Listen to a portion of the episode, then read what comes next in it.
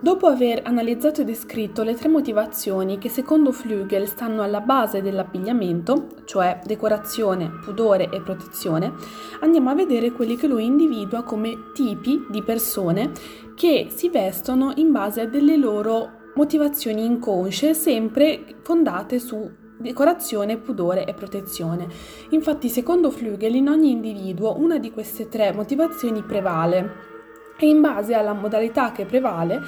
diventa un tipo specifico di individuo. Eh, Flügel parte a descrivere eh, l'essere umano dal bambino che non si interessa dell'abbigliamento, anzi viene stimolato da quello che lui definisce appunto eh, l'erotismo cutaneo, l'erotismo di sentire la sensazione del vento, del calore sulla pelle e della libertà di movimento degli arti. Al bambino interessa muoversi libero, godere di queste sensazioni e non si interessa affatto dei vestiti. Mano a mano che il bambino cresce e viene introdotto nella società, viene automaticamente indotto anche alla funzione del pudore, dell'abbigliamento, perché appunto viene costretto a coprirsi in quanto vergognoso che vada eh, nudo.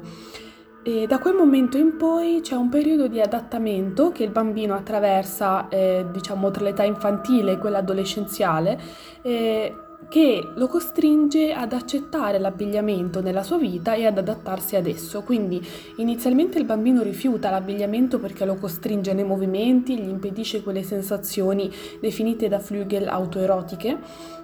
date dalla pelle. Successivamente si adatta, quindi non gradisce l'abbigliamento ma capisce che non può farne a meno se vuole vivere all'interno della società e arriva all'età adulta eh, in cui si cristallizza in lui l'idea dell'abbigliamento in un certo t- modo, quindi o l'abbigliamento come necessità e addirittura piacere in quanto sublimazione di quell'autoerotismo che da bambino ehm, ritrovava nelle sensazioni corporee date dalla natura, eh, oppure un diciamo odio verso l'abbigliamento, ma che comunque eh, lo, non può esprimere perché è costretto a vestirsi in quanto vive nella società. E allora diciamo quindi che le fasi che l'essere umano attraversa fin da bambino sono un iniziale disinteresse per l'abbigliamento, poi un sentimento di oppressione, un odio nei confronti dei vestiti che gli costringono il corpo, successivamente un'accettazione perché capisce che non si può vivere senza vestiti e infine una sublimazione dell'abbigliamento, quindi tutto sommato è un gradimento dell'essere abbigliati. I tipi che descrive Flügel eh, sono invece ribelle, rassegnato, non emotivo, puritano, austero, protetto, sostenuto, sublimato e soddisfatto di sé, nell'ordine da quello che meno tollera i vestiti a quello che eh, più li, li ha sublimati.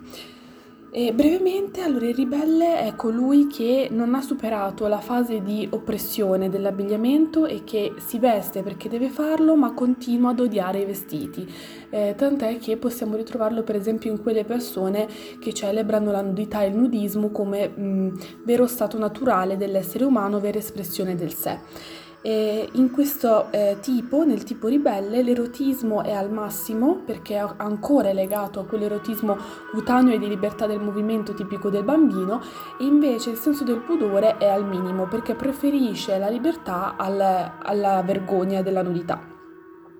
Il rassegnato è il passaggio successivo perché ancora sente l'oppressione dell'abbigliamento, quindi c'è eh, comunque un forte autorotismo, ma contemporaneamente ha accettato eh, la necessità di vestirsi, quindi è meno... Eh, contrario ai vestiti rispetto al ribelle. Il non emotivo invece è colui che ha un totale disinteresse nei confronti dei vestiti, si veste perché deve farlo in modo meccanico, senza badare a ciò che indossa, senza trarne né piacere né eh, dolore. Il puritano inizia ad essere un ribaltamento, cioè l'autoerotismo si abbassa, il pudore si alza. In questo, in questo, tipo, nel puritano, prevale il senso del pudore, la vergogna è più forte dell'autoerotismo, quindi vestirsi diventa un piacere perché ci toglie quel senso di vergogna della nudità. L'austero è simile al puritano perché comunque ha un autoerotismo basso e un pudore alto, ma aggiunge l'elemento della... Ehm, contrarietà all'esibizionismo, cioè il, l'abbigliamento non solo è necessario e positivo perché ci mh, eh, dà quel senso di pudore, ma contemporaneamente non deve essere neanche troppo decorativo perché dobbiamo rimanere modesti. Il protetto è colui che ha accettato completamente i vestiti perché li sente come uno scudo, una protezione sia a livello eh, climatico, quindi magari una persona che soffre molto il freddo e quindi trae piacere dall'abbigliamento perché lo scalda, sia a livello sociale come uno scudo per questa persona, un guscio che lo ricopre e lo fa sentire tranquillo. Quindi in questo caso l'autoerotismo diventa minimo, eh, il pudore rimane diciamo eh, a metà perché comunque un'utilità eh, dell'abbigliamento, eh, ma la cosa che più conta per lui è la protezione.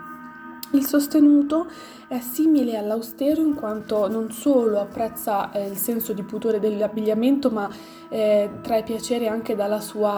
esi- del suo non esibizionismo e in particolare per quanto riguarda il severo è importante che eh, l'abbigliamento sia rigido, sia eh, austero, che dia quell'idea di serietà, sobrietà, eh, che gli dà comunque anche un'immagine sociale di un certo tipo. Il sublimato è il tipo massimo, cioè colui che ha abbandonato del tutto l'autoerotismo infantile dato dalla libertà di movimento e dalle sensazioni della pelle per trarre completo piacere dall'abbigliamento, sia in senso ehm, eh, diciamo di pudore, sia di protezione, sia di decorazione, tant'è che possiamo rappresentare il sublimato con il dandy, quello che eh, la, reputa l'abbigliamento un'estensione della sua identità, un modo per esprimersi, lo apprezza e eh, gli dedica anche interesse e tempo.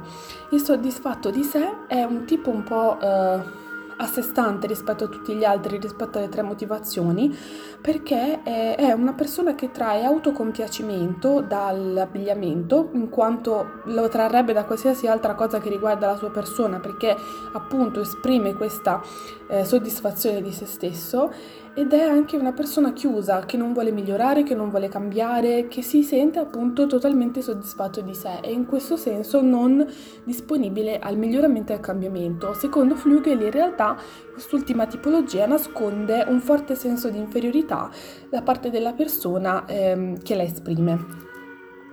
Oltre queste, che sono differenze individuali, Flügel individua ovviamente nell'abbigliamento anche delle differenze sessuali. Eh, allora, le differenze sessuali individuate da Flügel non sono più del tutto applicabili nel mondo moderno, diciamo che sono un po' eh, l'espressione della società eh, dei primi del Novecento, fine Ottocento, primi del Novecento.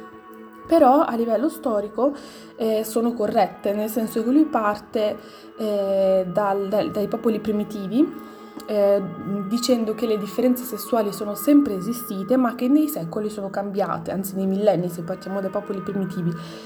E, um, all'inizio eh, gli uomini erano più decorati delle donne perché ricoprivano nella società una figura più importante. L'uomo era quello che cacciava, quello che faceva sopravvivere la società e di conseguenza era decorato perché come abbiamo visto i popoli eh, primitivi non si vestivano ma si decoravano e l'uomo in quanto figura più importante all'interno della società o della tribù era più decorato rispetto alla donna. In tempi moderni soprattutto dopo la grande rinuncia maschile, questa cosa si è ribaltata e la donna è più decorata dell'uomo perché va a ricoprire all'interno della società una figura di decorazione essa stessa, cioè in tempi moderni la donna è la decorazione dell'uomo che serve ad esprimerne lo stato sociale, in quanto se la moglie è ben decorata significa che l'uomo, il marito, ha eh, le sostanze economiche che glielo permettono. E Diciamo che eh, questo non dipende solamente dal ruolo che si ha all'interno della società, ma anche dal, dal modo in cui si è visti all'interno della società, perché eh, nella società moderna le donne devono anche coprirsi di più, in quanto sono più soggette alla motivazione del pudore per motivi di desiderio sessuale da parte degli uomini e soprattutto eh, per motivazioni generate dalla morale cristiana. Quindi possiamo vedere questa cosa nell'esempio eh, dell'entrare in chiesa o del salutare una persona in cui eh, l'uomo fa il gesto di togliersi il cappello perché eh, la decorazione nell'uomo diventa esibizionismo, quindi l'uomo per dimostrare modestia e per dimostrare rispetto deve togliere qualcosa del suo abbigliamento, in questo caso per convenzione sociale era il cappello. Al contrario, la donna quando entra nei luoghi di culto per dimostrare modestia deve aggiungere qualcosa, si deve coprire e in effetti le donne coprivano il capo. Ehm, Tutto questo ovviamente è stato principalmente introdotto dalla Chiesa e dalla morale cristiana, quindi eh, da partire dal Medioevo fino a tempi moderni. Oltretutto, eh, la morale cristiana introduce anche il senso di colpa, un senso di colpa che si lega eh, inevitabilmente al senso del pudore, soprattutto per quanto riguarda il corpo femminile.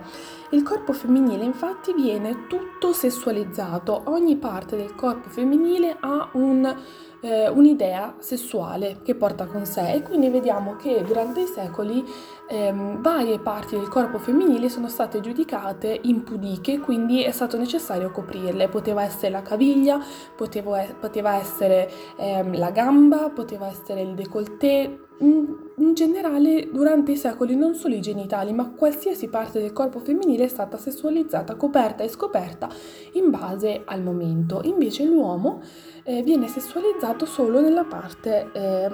dei genitali. Quindi l'abbigliamento maschile, una volta che ha coperto la zona dei genitali, è considerato mh, mm, aderente eh, al pudore, mentre invece la donna deve coprire tutta se stessa. Questo è anche dovuto ovviamente a, al fatto che le donne vengono guardate dagli uomini, sono gli uomini che le sessualizzano in un certo qual modo, perché molte volte la sessualità nella donna, eh, vie, che viene interpretata come eh, volontaria, come impudica, in realtà è, è un'ingenuità magari commessa da una donna che viene vista dall'uomo che la guarda come oggetto sessuale. E ci sono alcune eh, ideologie che vedono come eh, la nudità come la soluzione all'ipersessualizzazione, cioè se tutti fossimo nudi, una volta abituati a questa nudità, eh, non ci sarebbe più questo desiderio sessuale, invece il nascondere eh, le parti del corpo fa sì che sia, se ne aumenti il desiderio. Flügel, eh, sempre riguardo alle differenze sessuali, tratta poi appunto la grande rinuncia maschile che avviene tra il 6 e il 700, in cui eh, a seguito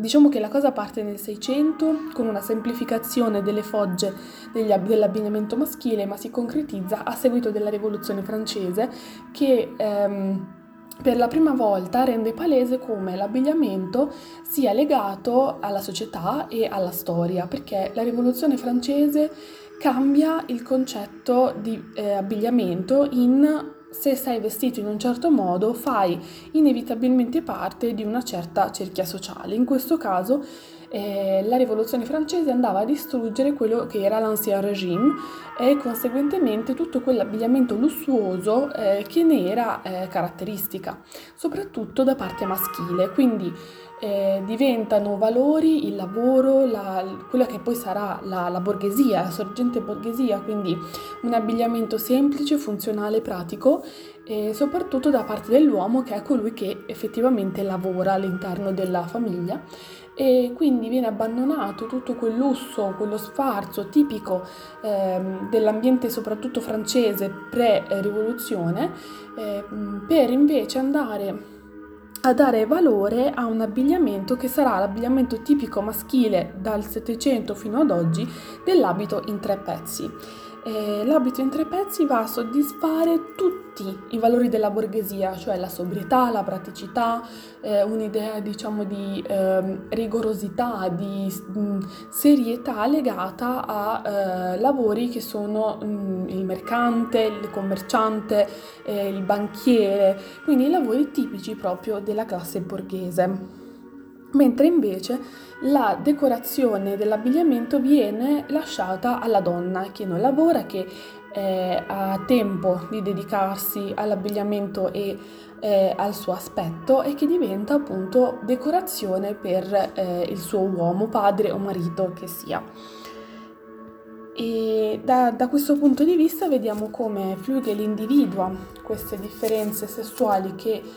non del tutto si possono applicare in tempi moderni, ma che hanno dato poi la base di quello che per tanti versi è ancora l'abbigliamento oggi usato eh, soprattutto nel mondo del lavoro. Pensiamo attualmente a tutte eh, le persone che lavorano negli ambiti considerati più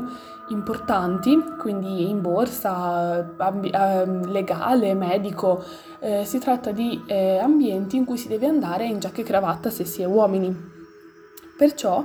eh, vediamo come la grande rinuncia maschile, anche dopo secoli, eh, rimane fondamentale per l'interpretazione che diamo all'abbigliamento. Ciò che è cambiato invece è la figura della donna che eh, intorno agli anni 80 del Novecento eh, ha adottato eh, l'abbigliamento maschile, questo tre pezzi che, da cui poi si è generato il tailleur femminile che esplode appunto tra gli anni 70 e 80, mh, mm, perché è stato per lei come adottare un costume che le permettesse di entrare a far parte del mondo del lavoro eh, esclus- fino ad allora esclusivamente maschile. Quindi vediamo che l'abito tre pezzi, a partire dalla grande rinuncia maschile, diventa l'abbigliamento tipico borghese, successivamente si concretizza nell'abbigliamento tipico del lavoro, del lavoro importante, quello che non è il lavoro manuale, non è l'artigiano, non è il contadino, ma eh, è un lavoro più che dignitoso e successivamente intorno appunto alla seconda metà del 1900, la donna che vuole entrare a far parte di questo mondo del lavoro dignitoso e realizzante eh, adotta l'abbigliamento maschile tipico della grande rinuncia. Si finge in un certo modo eh, un uomo borghese eh, per poter avere accesso al suo stesso mondo. Vediamo quindi che questo cambiamento che è avvenuto ovviamente dopo eh, la, la, scrittura del libro da parte di Flügel non è registrato nel suo testo e quindi ha cambiato un po' eh, quella che lui descrive come eh, la funzione della donna all'interno della società che nel tempo si è evoluta.